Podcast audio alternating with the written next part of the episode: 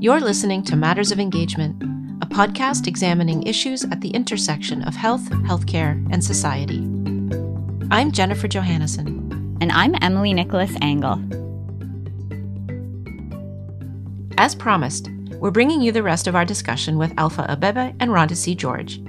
Alpha is an assistant professor in the Faculty of Humanities at McMaster University, and Rhonda is a PhD candidate in sociology at York University. They're both researchers with the Public Engagement and Health Policy Project. So, in the last episode, we explored some of the themes and issues that emerged from their interviews with leaders of Black led organizations and initiatives about how Black communities participate, or don't participate, in formal processes of health policy engagement. In this episode, we're featuring the part of our discussion that focused on how Black communities responded to COVID and public health response. Yes, it turned out to be one of the focal points of their research, and I don't think they were really expecting that to be the case. Alpha brought us up to speed on how their interviews led them to bring engagement during COVID more to the foreground. We begin by asking people to tell us the longer narrative and history in terms of how they got into this work and um, their engagement with Black communities and, and some of the advocacy work that they've been doing around health matters. And then we sort of, towards the tail end of our conversation, ask how has COVID impacted any of this work in any way? The research team is continuing to analyze their findings. But one thing that stood out right away is that Black communities were not in the least surprised at how things unfolded. You know, a suggestion that nothing has changed in the sense that there was no big surprise, no big revelation, that it didn't open their eyes to things that that they hadn't been aware of, or there were uh, essentially what it meant was an amplification of a lot of the dynamics and issues that they have been working to address. Many people spoke to the fact that it was very much a revelation to other people. You know, we have some really harrowing stats that show that Black communities were disproportionately impacted by COVID, you know, by a large margin in many respects. Um, and a lot of people were were surprised by that. But uh, many of the Black health advocates and, and community leaders have sort of said, obviously, like clearly, they would be the most impacted that writing has been on the wall for a long time um, and it's a reflection of the gaps in the and cracks in the system that we've been raising alarm bells around i remember there being so much reporting and talk on social media about the disproportionate impact of covid on black communities It was shared with alarm and surprise and a sense of, we have to do something about this. But it was all a bit vague. Rhonda describes that surprise as evidence that people outside of Black communities just haven't been paying attention. I think it demonstrates the ways in which across racial groups that Black communities in particular, they are experiencing health and healthcare and the healthcare system in different ways. And so when everybody or, or the broader society is surprised by COVID or when they start to recognize gaps in the system and they're surprised, what we were hearing is that we've been in a pandemic or we've already been on fire in regard to these issues. So it's, I think it's very interesting and not surprising, but very interesting watching how surprised other people are about how our healthcare system and our broader systems are responding and the disproportionate the the disproportionalities when as a community it's kind of like we already knew this. It's not new information. I think it just further reinforces the notion or the idea that y'all are not paying attention to us. We've been speaking advocating for a very long time and you're not listening. I think it can it, it may contribute to a lot of mistrust, a lot of negative feelings, perhaps, because you know, oh, this is yet another reminder that they're not paying attention or that they may not care. And with COVID, that apathy gave way to a kind of panic. Government, healthcare, all of our big systems, they were caught off guard and tried to quickly pivot their services and ways of thinking. And in that process, even the most basic efforts of community consultation went out the window. But as various public health initiatives and messages started to roll out, including social distancing, masks, vaccinations, Mainstream media and healthcare institutions were taken aback when some communities expressed skepticism about some of those interventions or were non compliant. As soon as COVID hit, on the ground, Black community leaders, uh, they knew that what was coming, right? They knew they knew what was going to happen. It's not unique to Black communities. Many other communities who uh, experienced marginalization, I think, were in a similar position where they they could see the avalanche coming and wanted to think creatively about how to be responsive, but were were kind of left out of of those decision making processes. And um, I think there was this sense that we don't have time to consult, we don't have time to to engage, and we just have to act and then lo and behold you have these outcomes and also you know you, you, develop these systems that are meant to support communities and then there's this surprise and shock that community members are not responding are not taking um, are not accessing these resources do not trust the various sort of medical responses that in, including kind of you know the rollout of the vaccination and all these things happen and then it was like oh no like what's going on? Like how do we respond to this? And you see, and then you had all these these follow-up initiatives and funding streams that were popping up like okay like can you come up with interesting solutions that are going to get communities to trust you know the, the medical system? It was it was just all backward. It was and it could have a lot of this could have been avoided. Yeah it seems that perhaps a public health crisis is the exact wrong time to try and build relationships and trust with communities who have not historically been included in health policy decision making and whose health and healthcare needs continue to be neglected. But this, of course, doesn't mean that Black communities didn't recognize both the real danger posed by COVID or their own tenuous connection to mainstream health services. Alpha notes that communities did respond to COVID, but did so on their own terms.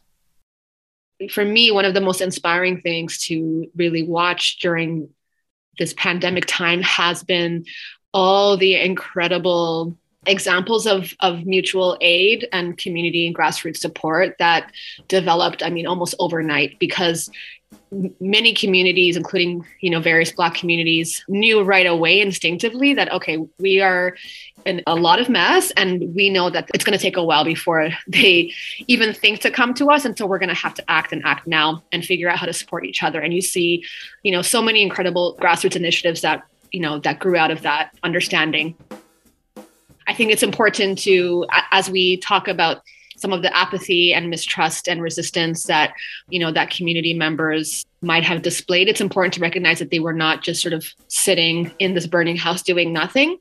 Many of them were were out there looking for ways to support their neighbors to support their communities to develop really sophisticated you know response systems that meant that they could weather the the storm you know um, although they shouldn't have had to in in many respects yeah, Alpha talks about these grassroots efforts developing seemingly overnight. And yes, COVID specific responses would have had to pop up quickly.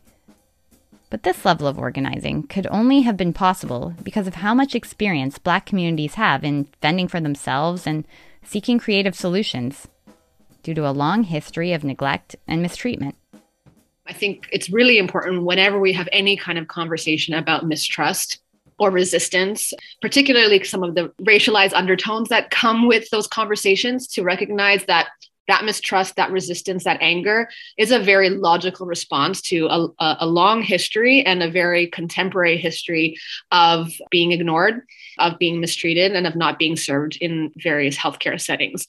And so the only logical response, given those set of circumstances, historical and current lived experience, would be to be mistrustful and to be skeptical and to look elsewhere for for information uh, and support. So I, I, think we saw a, a lot of that uh, during this time of COVID.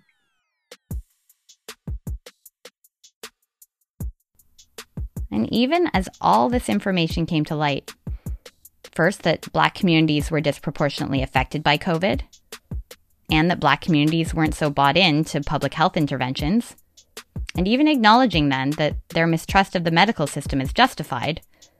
Well, as Rhonda observes, these awarenesses haven't amounted to much. And I also think we have to think about how did our responses or non response, including the surprise, right, and including this scrambling that we saw the broader society do, how did that kind of exacerbate existing relations between the community and the, the broader medical system, right? And like, I'm thinking about the fact that we collected the data. We found out that all the, like Black people were being disproportionately affected.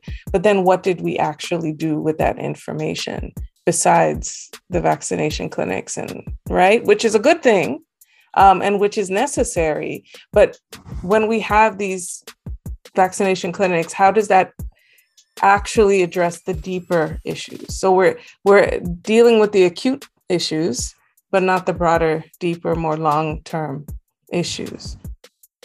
Well, and like so many of our modern ills, this avoidance of dealing with deeper issues partly stems from a failure to confront or even know our country's history. And regardless of whether it's due to willful ignorance, or having convenient short term memory, or a strategic rewriting of history, it all amounts to the same thing one of the things that really irked me that I noticed is we were using African American history and African American narrative. So I don't know if you saw the articles of like Tuskegee and all of these discussions, and we're using that to talk about Black Canadians who are very. Rhonda mentioned Tuskegee. She's referring to a 40 year long, cruel, and unethical medical experiment conducted by the U.S. Public Health Service. It was performed on African American men and caused terrible harm and suffering related to untreated syphilis. It's certainly an important part of a wider narrative of anti Black racism in North America, but not necessarily relevant to the experiences of all Black people in Canada. We'll put some links in the show notes for more information. And we're using that to talk about Black Canadians who are a very diverse group and, and do not necessarily share all of the history that African Americans have, right? And so, do we even have, you know, an understanding or data about what medical mistrust looks like in a Black Canadian context, in our diverse communities, why it's there, why it happens, what are the roots of it? And, and as Alpha was saying um, earlier, may actually be rooted in a, a medical neglect that is happening contemporarily, right? So I, I kind of feel like we have this great opportunity to address something, and I feel like yet again we're going to miss it. In Canada, we think we're better than our southern neighbors. And we tend to blame it on their influence when bad things happen here. And it's not just these sorts of specific historical events, or things like gun violence, that we as Canadians like to point to. It's also the influence of ideologies that threaten our identity as an equity minded, multicultural society. I think we're, we're not very good at talking about race in Canada at all. We don't have a good understanding of our history here and the history of Black communities here. But then we also anything bad that happens in Canada around race, we say that it's like influenced by the US or American ideas are coming here or whatever it is. And I feel like we haven't grappled with the issue of race and, and the ways in which anti Blackness and, and racism were at the foundations of the formation of this country. And I think until we do that, it's going to keep hitting us in the face. We're going to have to we're going to keep seeing these disparities. We're going to keep seeing these problems. We we'd like to believe that we are multicultural and we're all friends and we share samosas and patties and we all love each other, right? But like it's deeper than that. There are communities that are really experiencing a Canada that is different from the narrative and we're not ready to grapple with that and so it's it's keeps happening over and over and over again. In broader Canadian society, there's a vacuum of knowledge, understanding, and even acknowledgement of Black communities' experiences. And we often conflate and confuse different Black communities' histories, whether here or in the US. And so, in broader society, I think some people are genuinely shocked when we hear about anti Black violence and mistreatment, like the murder of George Floyd. It kicks us into a flurry of allyship, alliance, and support and it's a pattern, a wave that rises and inevitably recedes. Alpha notes this isn't lost on Black community leaders. One of the community leaders that we were speaking to, you know, was saying that up until George Floyd, he wasn't even working off the side of his desk. He, he didn't have a desk. He literally didn't even have a desk. But at least this little bit of an injection of, you know, of attention and and, and focus um, has afforded, um, you know, their particular organization and network with some resources. So now we at least, you know, has a desk in not a physical desk necessarily but you know ha- has um, some more capacity uh, some more resources that they could put to capacity building and talked about it as a bit of a almost like a, a frantic effort to do as much as possible to take advantage of this moment with the full knowledge and understanding that it is a fleeting moment. Hopefully there's a way to to, to sustain it um, and to use this opportunity to build the infrastructure necessary so that we are not back in the position that you know we were in uh, before the pandemic um, that we are better resourced and better able to advocate for our communities that uh, we establish certain initiatives that will have a sustainable impact. But i don't think anybody is nurturing this idea that it's this attention and focus will stay um, at the level that that it is. This fleeting moment that alpha mentioned where there's been an increase in funding and support for Black communities that wasn't there before? Well, we can try and trace this to a number of things. Perhaps we can attribute some of it to a kind of shocked response to current events, especially the murder of George Floyd and several other high profile police involved murders of black women and men. But we can also imagine the panic of government and public health to discover that the long standing neglect of racialized communities, including black communities, has left a gaping hole in terms of how effective a widespread pandemic response can be. The unfortunate truth that many of us were, you know, was not lost to, to many of us and to many people working in the community um, was that a lot of the attention and focus had to do with the fact that this was a public health issue, right? That the health of black communities was intimately connected to the health of the broader public in a way that many weren't, you know, did not have to really reckon with you know prior to the pandemic. And so that came with more attention and more more care and more focus. Um, so yeah i think i think people are are understanding that this is not going to last um, but are working to take advantage of this moment as much as possible to mobilize um, and to build up those resources. So we can't assume that recent attention to the health and healthcare of black communities is because of a sudden appreciation of the historical or current needs of underserved communities We've heard in this episode and in the previous one that Black communities have been ringing alarm bells forever. It's just that now that broader society is impacted, it's suddenly important to pay attention.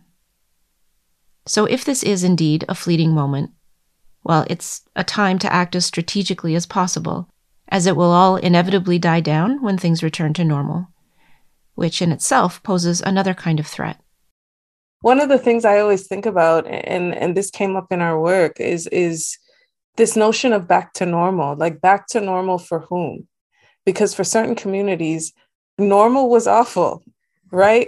People want change and not just like these symbolic forms of change, but like substantive, sustained, real. I'm listening to you. Here's the issue. Us as a community have identified it. What are you going to do?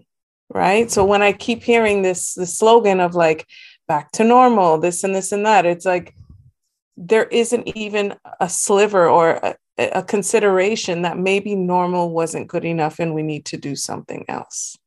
And that in of itself, I'm also thinking about how does that I mean, it's a very subtle form of like dismissiveness or just obliviousness. How does that further contribute to feelings of not being heard, you know, not being important, so on and so forth? So initially, Black communities were left out of the policymaking and planning. But as public health strategies started to roll out and the response from Black communities wasn't as hoped, well, the public and community engagement engine sparked to life and started to reach out to Black communities. As Alpha describes, it was a double edged sword.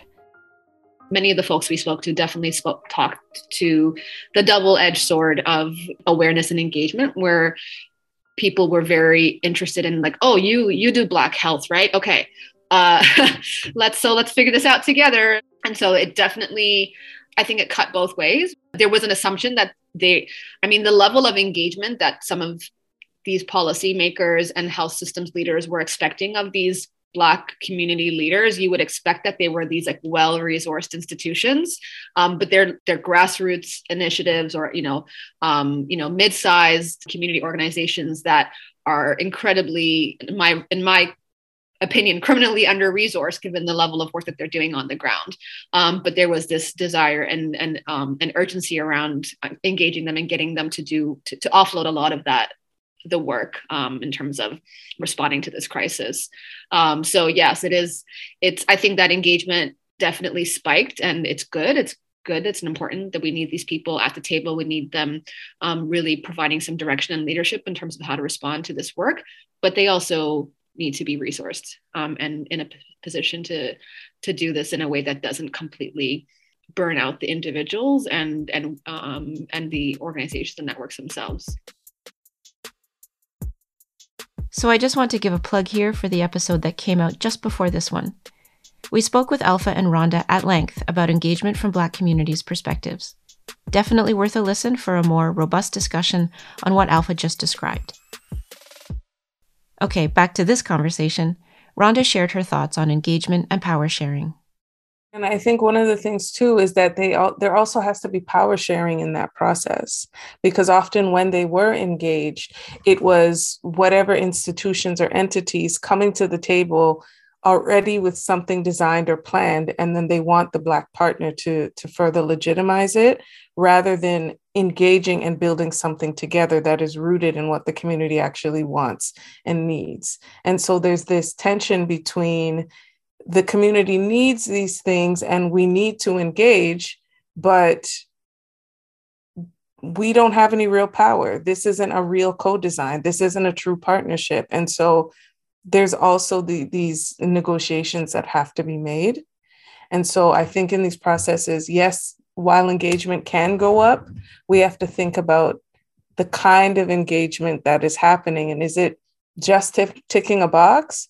or is it actually respectful and interested and, and one that is trying to be community led rather than top down still or like give a veneer of partnership when it isn't true partnership well and harkening again back to the previous conversation mainstream engagement doesn't serve black communities well and so they continue to figure out creative strategic and productive ways to get things done and that doesn't mean never engaging, but it's taking a different shape.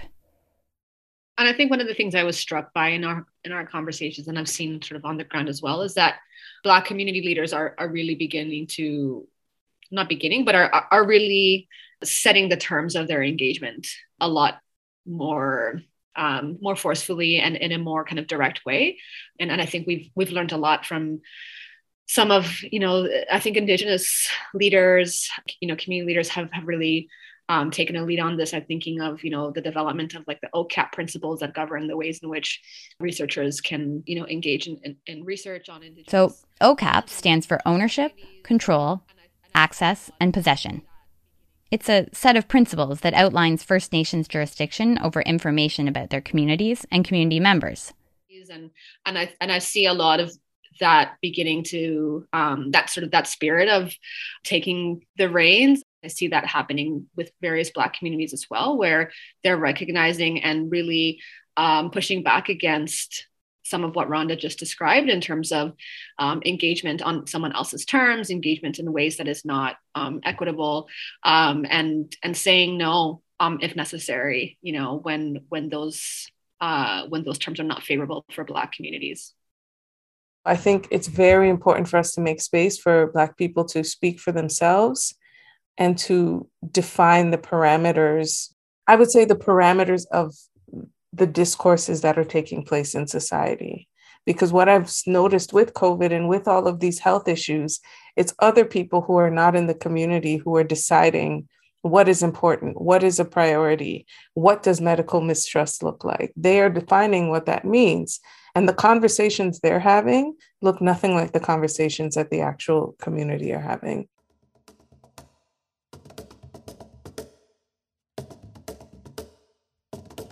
So, this is one of the major focal points of public engagement, patient engagement, whatever engagement. There's an understanding that there are many conversations happening that people who make decisions either ignore or don't get to hear or maybe don't even know are happening. So, the solution is to set up formal engagement processes which bring in a variety of people to sort of embody different perspectives. So, like diversity. yes, like diversity. We've chipped away at the problems with this approach in a number of episodes, but what we haven't talked about much are alternatives or other ways of addressing this disconnect. Right. So, we're quite familiar with the idea of lived experience when it comes to patient advisors or patient partners. But we haven't talked as much about the value of researchers sharing a common background with the community in which they're conducting their work. Okay, so I want to just back up a second and acknowledge that neither of us are members of a Black community. Emily, you're white. Mm-hmm. Correct. Uh, primarily of British descent. And I have a mixed background. I'm Norwegian and Chinese. So, from our joint perspective, when we talk about the experiences of Black communities, well, we're obviously not talking from personal identity or experience. We're outsiders. So, for us, these episodes about engagement in Black communities well, it's important that they're rooted in community perspectives. Right. And so Alpha and Rhonda's work helps us to bridge that gap. And so, with that context, we asked them about being Black researchers themselves, researching issues in Black communities, and what that lens brings to the work. I just think as a researcher, lived experience matters. I think there are and again, the Black community is very diverse, but depending on the, the the the section of the Black community that you you are part of, there are linguistic, cultural, just social norms. There's ways that even just culturally, I'm thinking about that we communicate just with sounds and and and, and just facial expressions. There's just a way of knowing and a way of being that is distinct. And I don't think that's something that you can teach in a in a methodology course in grad school. And so I think there, as much as research, we like to think of research as this super objective, you know, straight laced thing, lived experience can actually enrich the work because there are things that you understand just by the way somebody sometimes says something to you or the way that they respond or maybe even like the little sounds that they may make you have a deeper understanding of what that means that other people may miss. And so I think it is very, very valuable for Black researchers to be doing this work, to also be supported in doing this work, and also to be funded to do this work. Because until we get the real narratives from Black people about what it is that they're experiencing in all of its intersecting and complex ways, we're going to keep trying to impose other people's ways of seeing the world onto them. Having that shared experience or identity is not just about having a heightened awareness to cultural or linguistic nuances, or perhaps building trust more quickly. As Alpha describes, it's also about reorienting or even redefining the nature of the relationship between academia and Black communities. I think historically, Black people's lived experiences, along with many other communities, has been seen, you know, and there's a sort of colonial legacy here, right? Has been seen as data and like data points, um, but not seen as a legitimate kind of framework and theoretical framework and, and rigor um, in the way that Rhonda was just describing, right? And so there's a, been a very extractive relationship between the academy and Black um, experiences you get to address that in, in a way that you know um, that's more there's a more sort of systematic and integrated way in which you can engage with an, and learn from black experiences as data but also as an analytical framework and theoretical framework when you are yourself a black researcher I had a lot of moments like that. I don't know about you, Rhonda, but in our conversations, you know, with this research, where you sort of, you know, you have these moments where lots has been said without anything being said or you know you were able to kind of get right into a conversation in a way that you recognize wouldn't have been possible if there was not this shared understanding and also a certain level of trust. Sometimes as a black person in these spaces it can be tedious and you have your moments where you're just like why why do we have to start here? So you definitely have those moments and i think that's why it's so important to have spaces where you can debrief and have support and have people to you know who understand that. And so it's been great working with rhonda on this because we can you know sort of debrief and just be like listen and then she says yes i know. And then we you know find a way together. And so that's an important maybe survival tactic that that accompanies this work. I think they're just we need more of us here. Um, and as Rhonda said, it needs to be validated um, and supported both uh, in terms of the platforms that are provided for this work as well as the, the actual resources.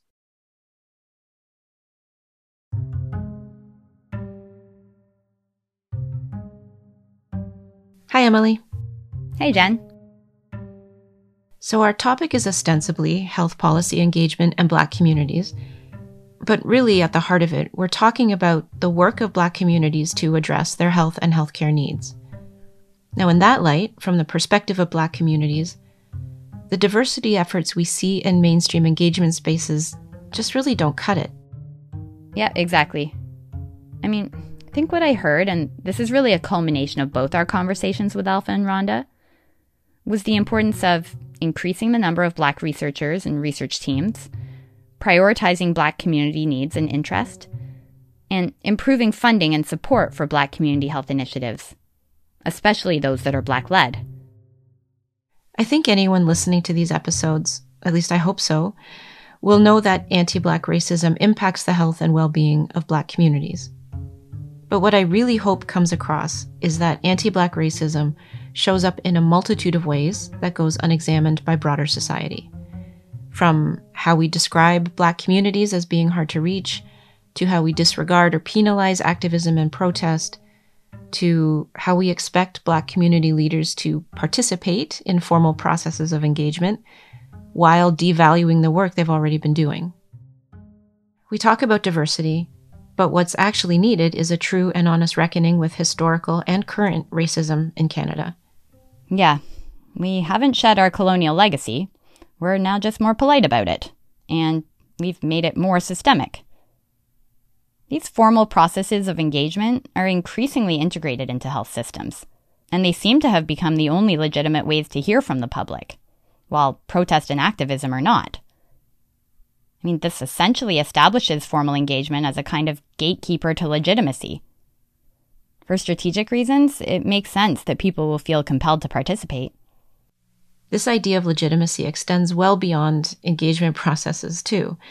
Legitimacy of knowledge, of experience, of expertise, all the things we've talked about before, particularly about patient engagement. A lot of people see patient engagement as acknowledgement of essentially the legitimacy of patient perspectives. But we know this is a problematic, or at least incomplete, view. The way engagement is practiced often not only reinforces the status quo, but rationalizes it.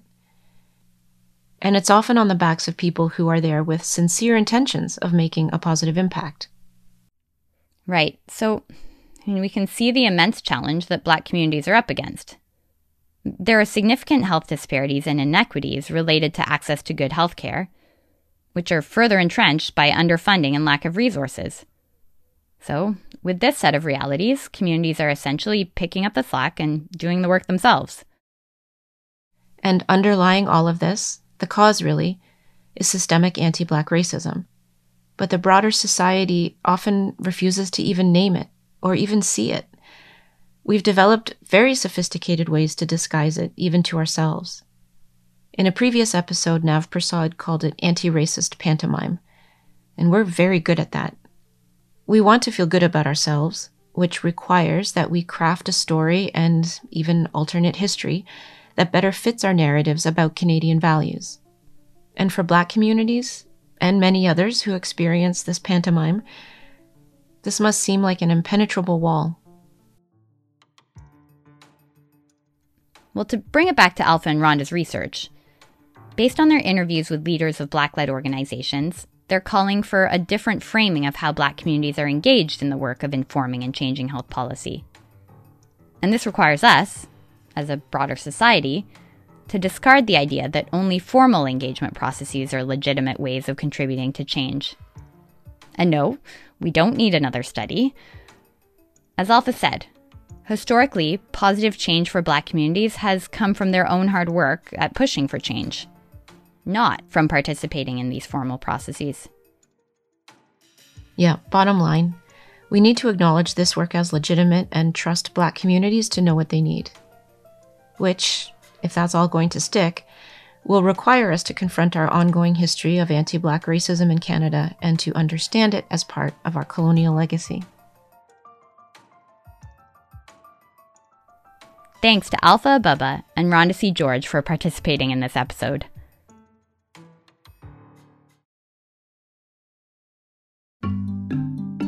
Matters of Engagement is written and produced by Jennifer Johannesen and Emily Nicholas Angl.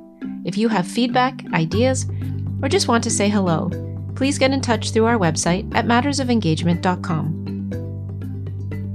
This series is supported by the Public Engagement in Health Policy Project, which promotes research, critical reflection, and dialogue about engagement issues that have a health and health policy focus. Learn more about this Future of Canada project at engagementinhealthpolicy.ca.